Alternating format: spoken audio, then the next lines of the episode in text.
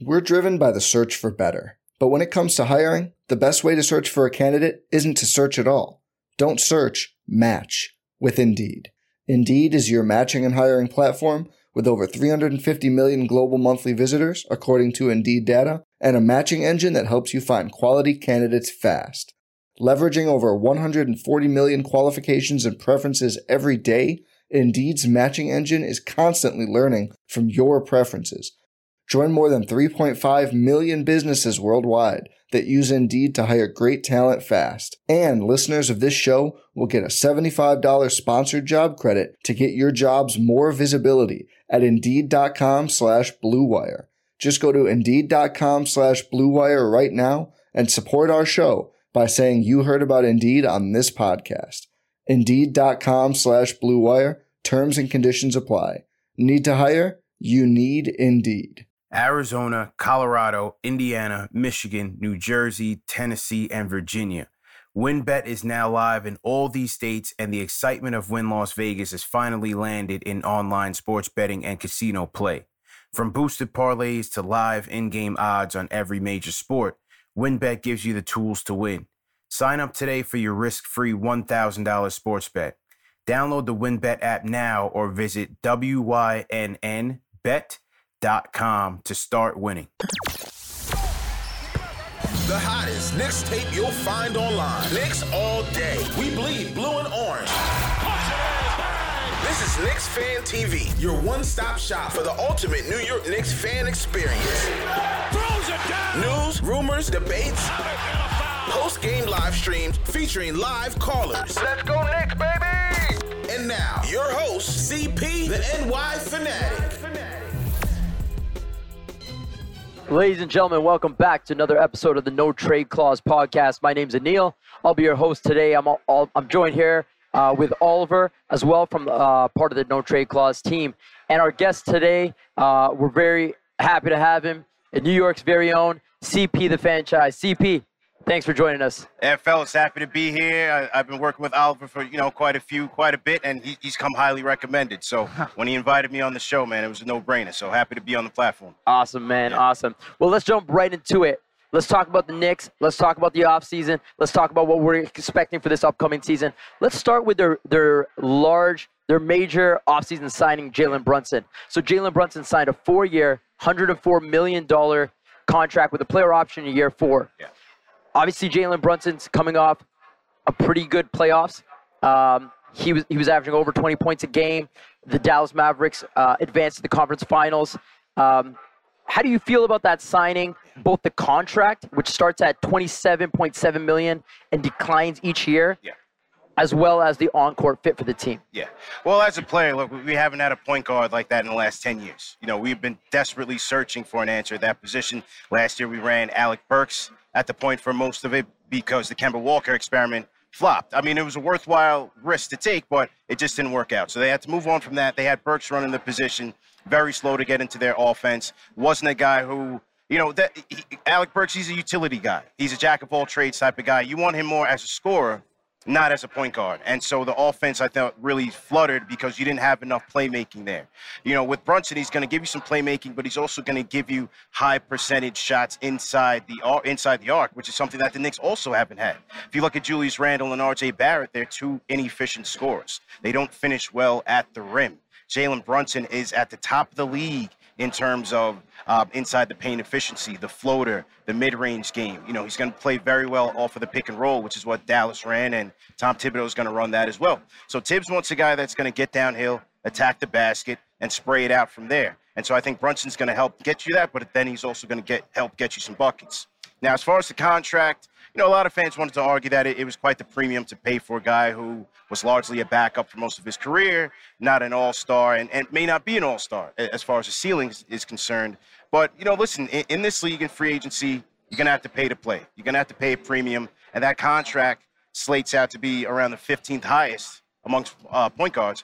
So I mean, it, it's it's not a terrible contract. You're going to have to pay for that position, and I think he will help this team. I think he's going to help this team, especially on the offensive end, in the half court and in transition.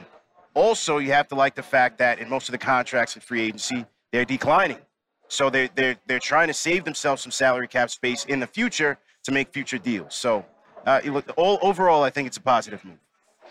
Gotcha. And another guy uh, who's been with the organization um, for his uh, his whole career, who you were fortunate enough to bring back, Mitchell Robinson, signed four years, 60 million. His case is particularly interesting because he was picked up off of, off of a team option going into this season, and had New York declined that team option, he would have been restricted.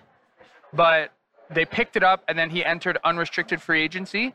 It was a bit of a gamble, right, from the Knicks. Yeah. you know, losing, giving up some of that control. Um, why do you think the team made the, that decision last year? And are you happy with how things ultimately panned out? Yeah, well, it was a tricky situation, right? Because you didn't want to risk losing him for nothing. Because that made you think, well, did they have something potentially to trade for him at the trade deadline that they passed up on? And then ul- ultimately, do you lose him in the offseason? So that would have been a big, big loss for the Knicks.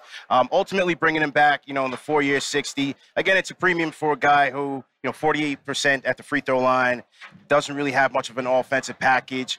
But he's very important to that Knicks defense. He's the anchor of that Knicks defense. He cleans up a lot of mistakes for them defensively and also on the offensive glass, one of the best offensive rebounders in the league. So he's going to clean up a lot of their mistakes. And as I said, when you have inefficient uh, scorers like RJ, like Julius, you're going to have a lot of bricks you got to clean up. And, and so that's that's Mitch's game.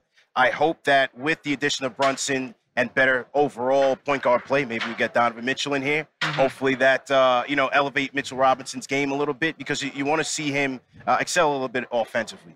Does he have you know a little go-to move three to five feet away from the basket where you can rely on him to Yeah. uh, you know get some putbacks for you? So overall, I think it was a good move. Yeah, just really quick. There was some talk about um, potentially just getting a rep- one of those replacements uh, from the draft Yeah. to replace Robinson. Was that something you were interested in the Knicks doing, or were you ju- were you happy with just retaining him and paying him that chunk of change? You know, I, I, was happy with going that route. Yes, there was a possibility that they could have went with the Jalen Duren or a uh, a Mark Williams who ended up going to Charlotte, resetting those rookie contracts and, and having some you know good prospects at the five. I just didn't feel like I wanted to go that way with with the team in the draft. I was looking for either a point guard option, which there wasn't many, or somebody on the wing who could add to the depth in the roster. So I rather than stay with Mitchell Robinson, continue to develop him, again, decreasing, descending contract. And in the future, if there's a trade that makes sense or, or something that can make the team uh, better, then, then you move him or you, you keep him during that contract.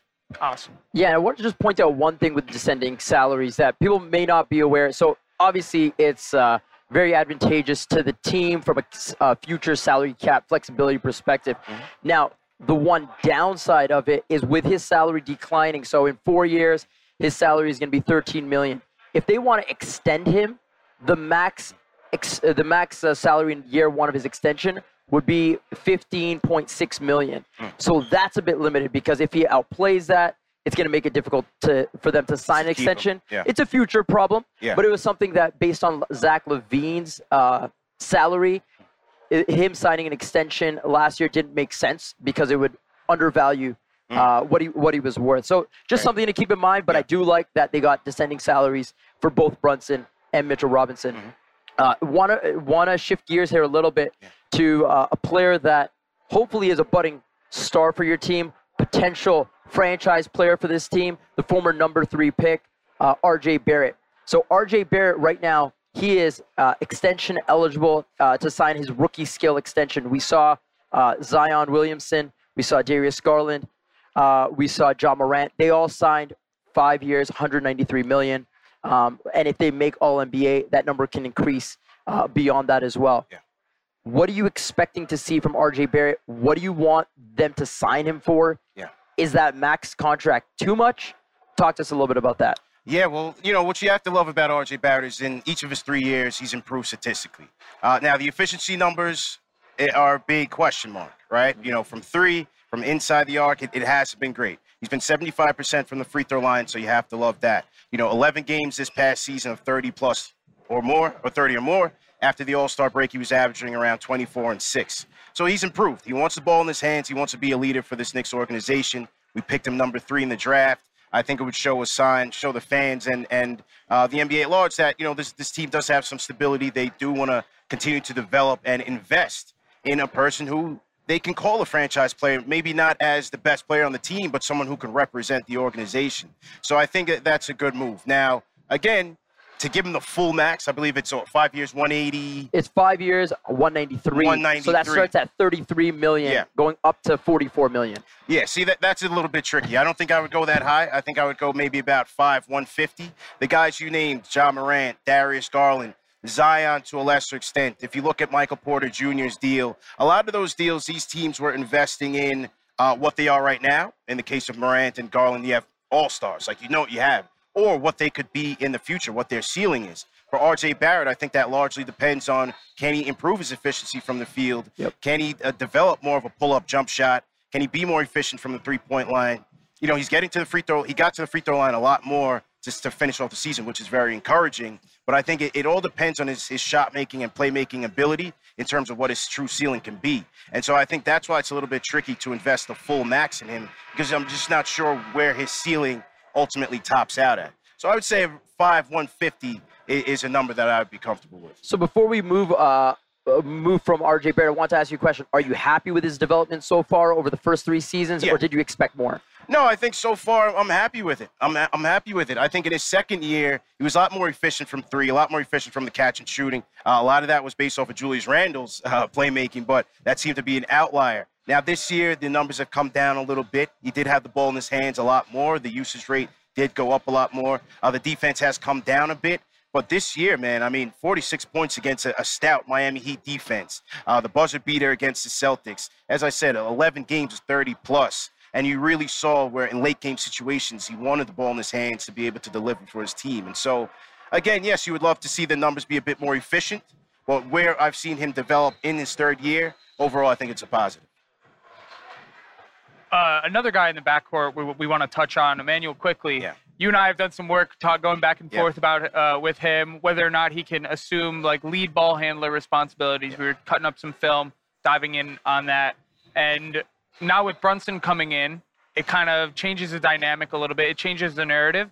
How what do you see as Quickley's outlook heading Yeah. into this season? and How does the Brunson signing change that? Well, for one, we have to see if he gets dealt in a, in a Donovan Mitchell trade, Yeah, right? And that's and that would be point. tough to see because as, as much as I would want Donovan Mitchell here, Manuel Quickley's a player who I, I've come to like, uh, both uh, as a player and as a person. You know, a very nice kid. And as a player, I thought we saw uh, a nice improvement overall as as a floor general this past season. A lot of fans before we brought in Jalen Brunson were saying, why not just roll the dice with Quickley as your starting point guard? It seems like the organization did not want to go that route. Uh, but as I said, I saw some improvements from him as a playmaker last year, especially as the season closed out. Um, you know, very, very instrumental in running that second unit, especially when Derrick Rose went out. Now, this season, upcoming season, if he's on the team, I think he'll assume that role as a six man. With if Derrick Rose is on the team, running that second unit. Again, it all depends on on who's on that second unit, depending on if the Mitchell trade uh, goes down. But Quickley's role is going to be as a six man, and he's going to be able to play on ball or off ball in his third year. I think he's he's going to be a big asset to the team. We're driven by the search for better. But when it comes to hiring, the best way to search for a candidate isn't to search at all. Don't search, match with Indeed. Indeed is your matching and hiring platform with over 350 million global monthly visitors, according to Indeed data, and a matching engine that helps you find quality candidates fast. Leveraging over 140 million qualifications and preferences every day, Indeed's matching engine is constantly learning from your preferences. Join more than 3.5 million businesses worldwide that use Indeed to hire great talent fast. And listeners of this show will get a $75 sponsored job credit to get your jobs more visibility at Indeed.com slash BlueWire. Just go to Indeed.com slash BlueWire right now and support our show by saying you heard about Indeed on this podcast. Indeed.com slash BlueWire. Terms and conditions apply. Need to hire? You need Indeed. Hey, it's Kaley Cuoco for Priceline. Ready to go to your happy place for a happy price? Well, why didn't you say so? Just download the Priceline app right now and save up to 60% on hotels. So, whether it's Cousin Kevin's Kazoo concert in Kansas City, go Kevin, or Becky's Bachelorette Bash in Bermuda, you never have to miss a trip ever again. So, download the Priceline app today. Your savings are waiting. Go to your happy place for a happy price. Go to your happy price, Priceline. So you touched on Donovan Mitchell. We'll get that to that in a second. I want Yeah. to ask you a quick question about Julius Randle. Yeah. Um, wh- how do you feel about Julius Randle coming into this season? Obviously, uh, two seasons ago, I believe he made All NBA. Yeah. He had a really great season. All star. All star. Most Improved. Most improved. He, Yeah. he had a fantastic season. Yeah. Last year was a bit of a step back. What are you expecting this season from Randle? You know, it's tough because, you know, from the outside looking in, if you look on the stat sheet, a random observer sees Julius Randle 20 and 9. You're like, how, you know, how did this guy have a bad season? But when you looked on the court, uh, the effort on the defense wasn't there. His playmaking wasn't there. A lot of mistakes, a lot of turnovers. And again, coming off of that season that, that you just mentioned, it was disappointing. He went from 40% shooting from three to 30. I mean, he fell off a cliff completely. And so it really showed that that second season with the Knicks was really an outlier. And so, unfortunately, he, he struggled. I thought he he struggled uh, with the pressure of losing and not having that success that, that that they had two years ago, making a fourth seed in the East. There was a lot of adversity facing Julius Randle this past season. So, you know, I'm not really sure what to expect. The one thing you can expect from Julius Randle is that every season he's going to put in the work to get better. He was here at Summer League. He looks a lot more slim and, and trim, so he looks like he's getting into shape early. It seems like he wants to rebound, but I'm not, just not sure what the future holds for Julius Randle and this organization because if he's not including in a, in a, in a Donovan Mitchell deal, the chemistry is going to be a question between a Julius, Brunson. If you bring in Mitchell, you have RJ. It's only one ball. And so I have to see if Julius Randle is still here. Can he sacrifice for the betterment of the team? And can he still remain engaged if the ball's not on his, in his hands on both ends of the floor? The, the one thing is that we, we haven't had a player that can help make him better. And so there's so much pressure on him to deliver for the team. I think it, it's just put him out of position. That makes sense. Um, okay, let's get into Donovan Mitchell. Yeah. Uh, obviously, it's it. The Knicks are they seem like the favorite to land Donovan Mitchell. We're talking about a dynamic scorer, one, one of the best in in the in the league. I think he's got a career average of 24 points a game. But we're also talking about a bit of an undersized two guard. He's six foot one, and so that would make a backcourt of Jalen Brunson and Donovan Mitchell, who are both six foot one. Yeah. So there's some pros, maybe there's some cons. Do you how, how do you feel? Let's first let's talk about the upside of how do you feel if the Knicks acquired him? Yeah. Um, obviously, it depends on what they give out, but if they acquire him, what's the Knicks ceiling? How do you like that fit? I think it's a move that you have to make. You know, Leon Rose, Scott Perry, and that regime, they went out and they traded and they acquired all these draft picks to make a move like this. Now, is this the fit tricky with Brunson here? Absolutely. But I feel, like with the Brunson acquisition, the Knicks are basically saying that they- they're not going to build this thing through the draft. They want to continue to compete and then acquire talent via trade by using some draft picks, a combination of draft picks and young players. And so, if that's a strategy that they're going to take, they have to take a swing on Donovan Mitchell, even if it may not be a precise fit for them. Because the draft picks that they have right now, it's not going to help them build a, a winning team with, with where they are with Brunson. And so it's either, if you're not going to build through the draft, to me, at the top of the draft, you have to take a swing here and try to acquire. You have a 25 year old all star who's, you know, available. Those opportunities don't come all the time. And so even if they acquire him, I think they could still make, you know, six seed playing, but that's just a start. You know, you're not acquiring Donovan Mitchell right now to, to immediately contend for a title. You're bringing him in here now to continue to build with your team. Hopefully, RJ Barrett becomes a better player, depending on who you give up. If you don't have to gut the depth of your roster, hopefully the younger players continue to improve. And then you see down the road, is there another trade that you need to make? Do you need to trade Julius Randle? Does Jalen Brunson uh, uh, net you something else? You continue to build, but now you have your franchise player or one of your franchise players. And so I think that the pros outweigh the cons. Uh, absolutely, I do agree. So when we're talking about what the Knicks are going to have to give up, Yeah. a package that works, Evan Fournier, Quickley, top Toppin, plus picks. That package would work uh, from a salary matching perspective. I've heard some people say, would the Knicks be be willing to trade RJ Barrett? Yeah. So I'll ask you, what do you see as a realistic package Yeah. uh, for New York to give up? Which players would you say I absolutely do not want to give up? And then draft capital wise, Rudy Gobert fetched Utah five, Five. five first round picks. The precedent might be set in the market of we got five for Rudy Gobert. That's where we're going to start the conversation for Donovan Mitchell.